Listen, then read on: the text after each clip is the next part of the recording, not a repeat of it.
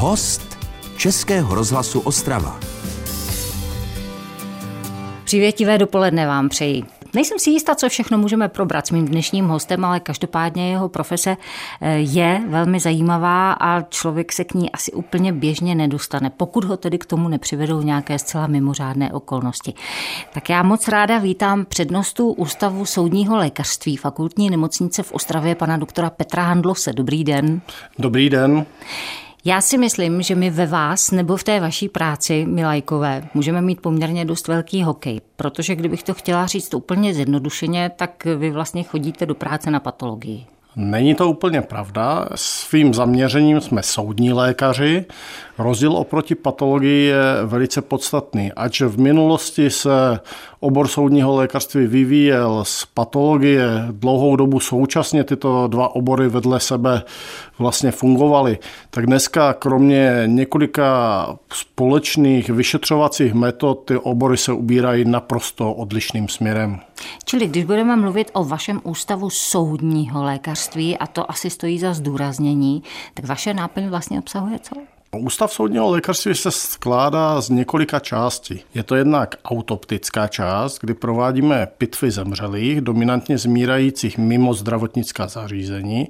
A druhou část je laboratorní segment, kde můžeme najít například toxikologickou laboratoř, histologickou laboratoř, laboratoř na vyšetření hub, v minulosti serologickou laboratoř a podobně. Eh, když si člověk představí třeba konkrétně vás, tak vy vlastně děláte to, co známe asi z televizních obrazovek, že jo? Eh, detektivní seriály, to je hit, na to se díváme rádi. A když je někde nějaký násilný trestný čin, tak se k němu pozve, kromě kriminálky, taky soudní lékař. Je to tak? Je to tak, ale pouze v některých ojedinělých případech. Většina pitev, které provádíme, jsou pitvy zdravotní, které slouží vlastně k ověření základní diagnózy a stanovení bezprostřední příčiny smrti. Můžou to být přirozená úmrtí, můžou to být násilná úmrtí. Z hlediska medicínského násilné úmrtí je jakékoliv, které vzniká z jiných než přirozených chorobných příčin. Takže se setkáváme s úrazy, i když ten člověk si je způsobí sám, může tam být podchlazení, může to být intoxikace alkoholem, medicamenty a podobně. Z hlediska trestně právního jsou to pak násilná umrtí, kdy na nastalé smrti se spolu podílá druhá osoba či osoby. K těmto úmrtím potom v některých případech vyjíždíme i na místo činu. No a když dojde k takové situaci, že teda je vlastně na vás, abyste objasnili, jak k té smrti došlo, tak jste vy ta hlavní osoba, která vlastně určí, tak tady došlo vraždě nebo tady došlo k nějakému úmyslu a tak dále? Takhle to úplně není. V podstatě eh, my na podkladě úrazových změn můžeme říci, že tyto úrazové změny vznikly jednáním druhé osoby, nebo nasvědčují pro sebepoškození, pro pádové mechanismy, ale uzavření toho případu je poté na policii. Tomu rozumím, ale vy jste jako jedna ze zásadních postav, které prostě určí anebo řeknou, jako co se tady vlastně asi mohlo odehrát. A já teď čerpám teda opravdu z té televizní obrazovky. Ve chvíli, kdy třeba bavíme se o někom, kdo byl probodnut nebo zastřelen. A Teď se díváme na to, jak se určuje, jako z jakého směru ta rána byla provedena, jestli to byl pravák nebo levák a tak dále a tak dále. Tohle to jsou ty úkony, které třeba děláte taky? Některé ano a samozřejmě pokud e, jsme schopni až takhle dobře u některých případů určitý mechanismy úrazového děje, tak jsme za to rádi. Ale jsou případy, kdy opravdu vznikne určitá varianta, nebo varianty, jakým způsobem to dané poranění mohlo vzniknout, u izolovaných poranění zvláště. A je opravdu na policii, aby určila, jestli to poranění vzniklo náhodně, vzniklo při sebepoškození, anebo vzniklo opravdu jednáním druhé osoby. Mm-hmm. My upozorníme na to, že ano, tady je něco špatně. A je špatně to z toho a toho hlediska. Z hlediska střelných poranění jsme schopni se vyjádřit ke vzdálenosti střelby, mm-hmm. z jaké bylo stříleno. Samozřejmě víme, že to má řadu záludností, orientujeme se podle povýstřelových splodin. Pokud eh, ta střela jde přes oděv, tak samozřejmě ty povýstřelové splodiny můžou zůstat na tom oděvu. To, co my vidíme potom na tom kožním krytu, už může imitovat to, že bylo stříleno z velké vzdálenosti nakukujeme někam, kde to teda je hodně opředeno spoustou tajemství. Ale jsem za to ráda, že se to teď děje s panem doktorem Petrem Handlosem. To je momentálně host Českého rozhlasu Ostrava. Český rozhlas Ostrava, rádio vašeho kraje. Pan doktor Petr Handlos, přednosta Ústavu soudního lékařství fakultní nemocnice v Ostravě, je dnes hostem Českého rozhlasu Ostrava. Napadá mě, jak se to člověku přihodí. Vy jste si to přál?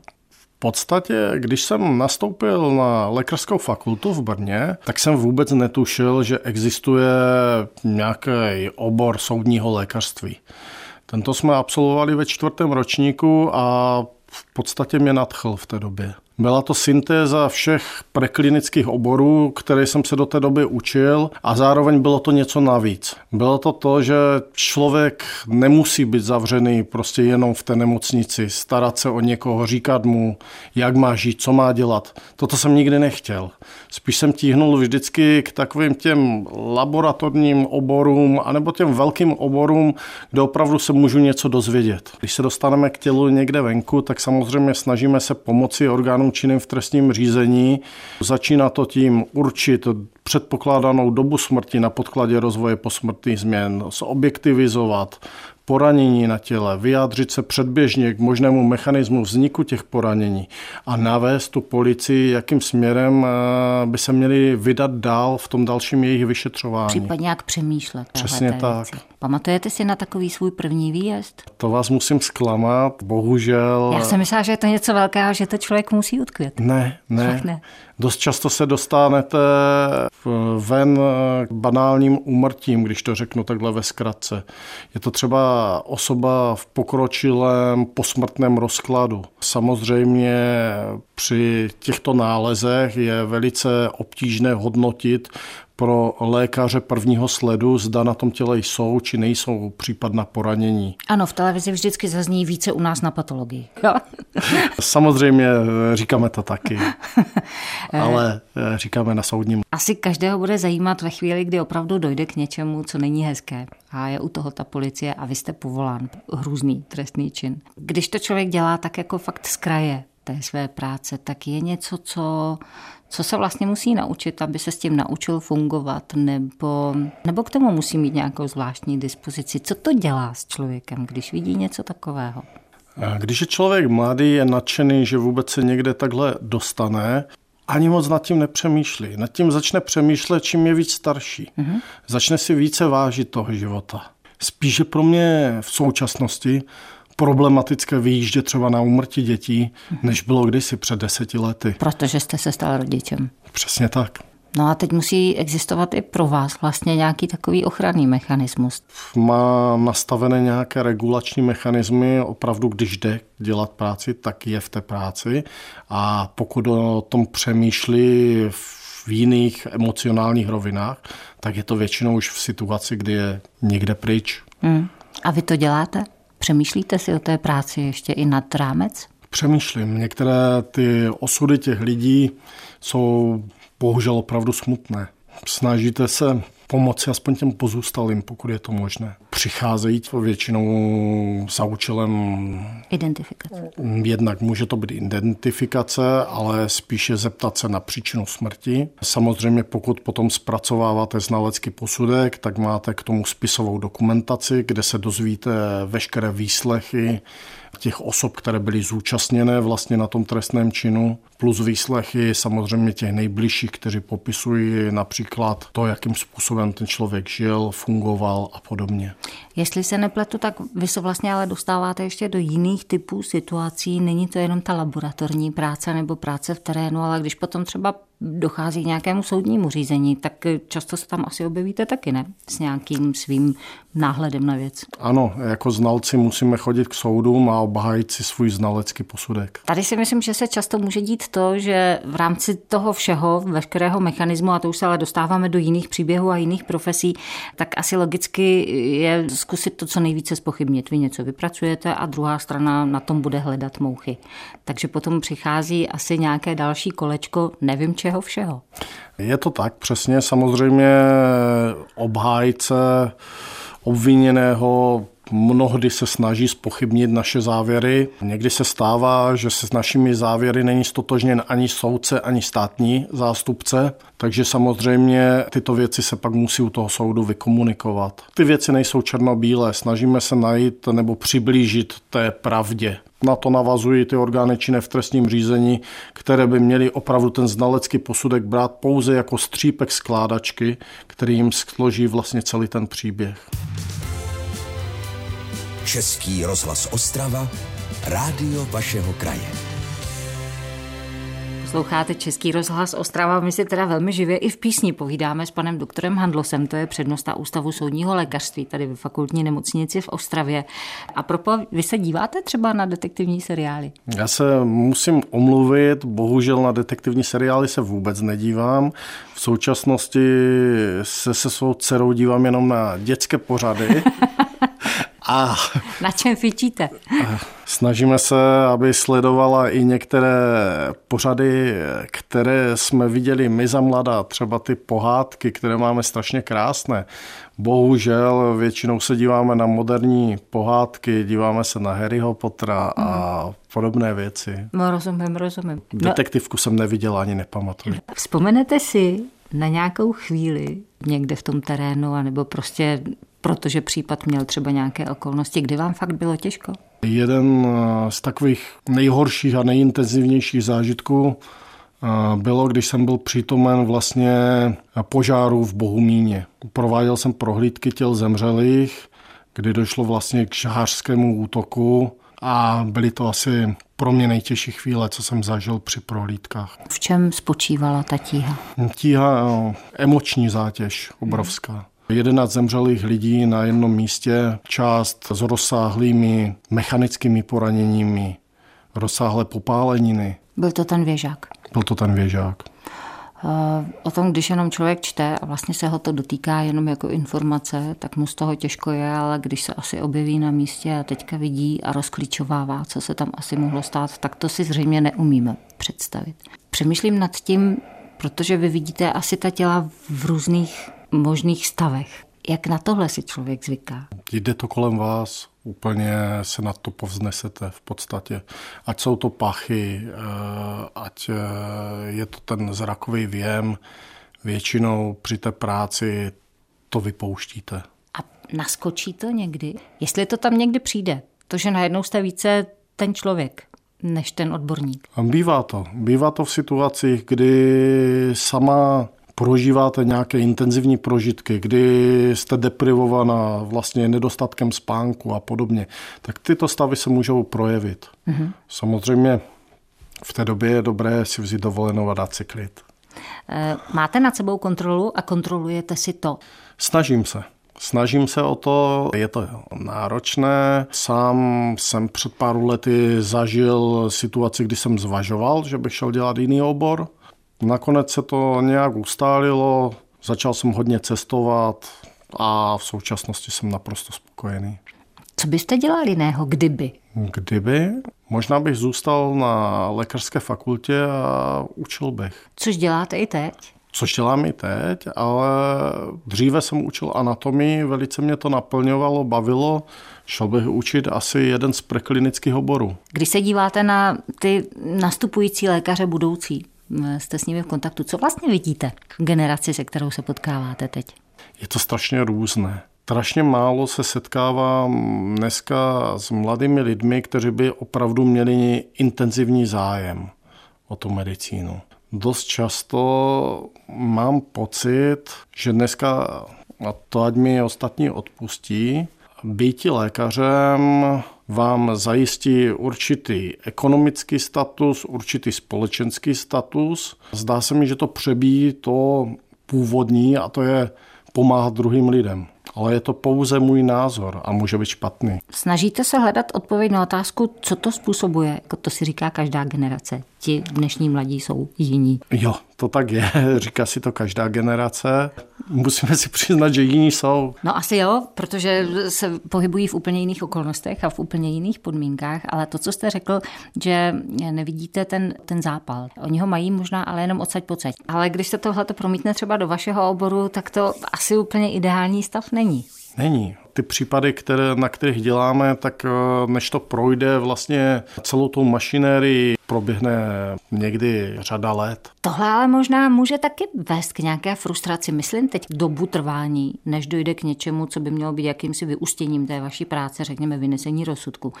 A teď třeba dojde k tomu, že, že všichni vědí, že ten člověk asi fakt nese vinu ale protože se to neprovede, nepovede prokázat, tak vlastně jako z toho vyvázne docela dobře a vy máte za sebou to všechno, včetně kriminalistů, co máte. Cítíte frustraci v takových momentech? Občas ano. Co se honí hlavou?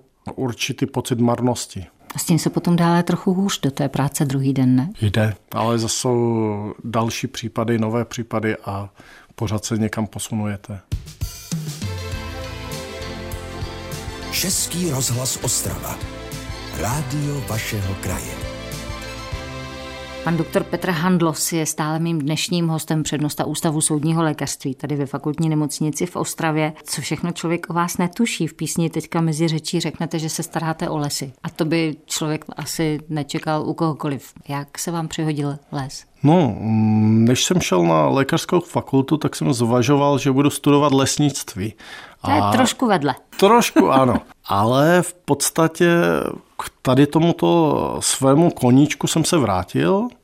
Ehm, dneska mám nějakých 6-7 hektarů lesu a v podstatě snažím se o ně starat tak, aby ten les byl zdravý, dosazuji si stromečky a peču o něj a chci tady něco zanechat jiného prostě i po sobě, co bude mít smysl pro další generace. Já mám pocit, a může to být fakt jenom domněnka, kterou jsem teď vykonstruovala, že ve chvíli, kdy vy se potkáváte ve své práci s tím, že e, ten život je fakt tak strašně křehký a ve vteřině nemusí být a že je to všechno tak moc pomíjivé. Takže potom vlastně starat se o něco, co, co může být na díl, je asi jakási vnitřní nutnost pro kompenzaci, jo? Může být? Je to tak. Hlavně v tom lese je člověk sám většinou. Vyčistí si hlavu a myslím si, že tak, jak se dneska všichni baví o ochraně životního prostředí, tak se snažím, aby to nezůstalo jenom prostě u řečí, ale něco pro to dělat. Eh, jste i jinak postižený svou profesí, to znamená, že když vidíte, co všechno vlastně jako tělo může vydržet, anebo naopak nevydrží, tak eh, že podle toho žijete? Eh, vážím si strašně lidského života. To je opravdu pro mě obrovsky důležitá věc. Napadá mi úplně teď bizarní výjev, nevím, proč mě to napadlo, když jste to řekl, vážím si života. Může se vám přihodit, že třeba vám na stole přistane někdo, koho znáte a najednou k němu musíte přistoupit teda ze své pozice? Ano, stává se to. Samozřejmě pokud se jedná o blízkou rodinu, tak dle našich zákonných norm nemůžete provést pitvu. A samozřejmě Není to ani vhodné, i když jsou to známé, eh, známí, blízké osoby, je lepší, když tu pitvu provede někdo z eh, dalších lékařů na ústavu soudního lékařství. Takže vždycky se toho vzdáte, kdyby mělo k takové situaci dojít? Pokud eh, je to možné, je lepší, když to provádí druhá osoba. Přemýšlím, když jsem se ptala na to těžko ve vaší práci, jestli vlastně v takovémhle oboru člověk může zažít, nevím, něco, co je fajn, něco veselého. Tak Spolupráce s policií a dalšími složkami může být velice veselá jo. občas. Je to jako v jakékoliv jiné práci. Ty lidi znáte léta, letoucí a prostě stanou se vaši kamarádi a i když někde se spolu dostaneme, tak samozřejmě děláme si ze sebe srandu. To k tomu patří k té práci. Eh, asi i na tom místě samotném, aby člověk nezblbnul, tak eh, zřejmě v rámci nějaké sebeobrany eh, i, i tady je prostor pro nějakou možná černou legraci. Určitě, protože pokud jsme na tom místě, musíme si uvědomit, že jsou tam technici, ať z odboru kriminalistické techniky a expertiz, ty jednotlivé činnosti na sebe navazují. Takže my, než se dostaneme vlastně k tělu a můžeme provést prohlídku těla zemřelého, musí být zajištěny stopy a podobně. Někdy opravdu máme čas, hodinu, dvě, než se dostaneme vlastně k tomu tělu. Mm-hmm. A mnohdy je to v zajímavých lokacích, ať přírodních, či prostě interiérových. Takže v té době samozřejmě máme čas prostě s těmi vyšetřovateli, policisty, kteří jsou na místě, prohodit i pár slov. Na jakém nejzvláštnějším místě jste se ocitl třeba? Kromě nějakých takových uzavřených prostor, ať to byly bunkry a podobně, tak velice zajímavé bylo se dostat třeba na přehradě šance, na její přítok, na část, kde jsme nalezli v podstatě kostadní pozůstatky mladého člověka, jsou to místa, kde člověk standardně nemá přístup. Stejně tak jsem byl na řadě jiných přehrad a člověk se stejně tak často nedostane k vám do rádia, takže já jsem rád i za tuto zkušenost, že si to tu můžu prohlídnout. No tak já jsem ráda, že jste přijal pozvání a že se to nakonec takhle povedlo se s vámi potkat. Kdy jste byl naposled někde venku u něčeho? Je to asi týden, dva. Chci se tak nějak dopracovat k představě, v jakých intervalech se to takhle asi děje. Je to strašně nárazové. Stane se, že měsíc, dva nevyjíždíte k ničemu a pak prostě vyjedete během jednoho týdne dvakrát, třikrát. Asi by se o té vaší práci dalo vyprávět hrozně moc dlouze. Já si vás zamlouvám na někdy, zase po čase třeba, že bychom dovyprávěli. Dobře, děkuji za pozvání a budu se těšit. To byl pan doktor Handlos. Já děkuji taky. Nasledanou. Český rozhlas Ostrava, rádio vašeho kraje.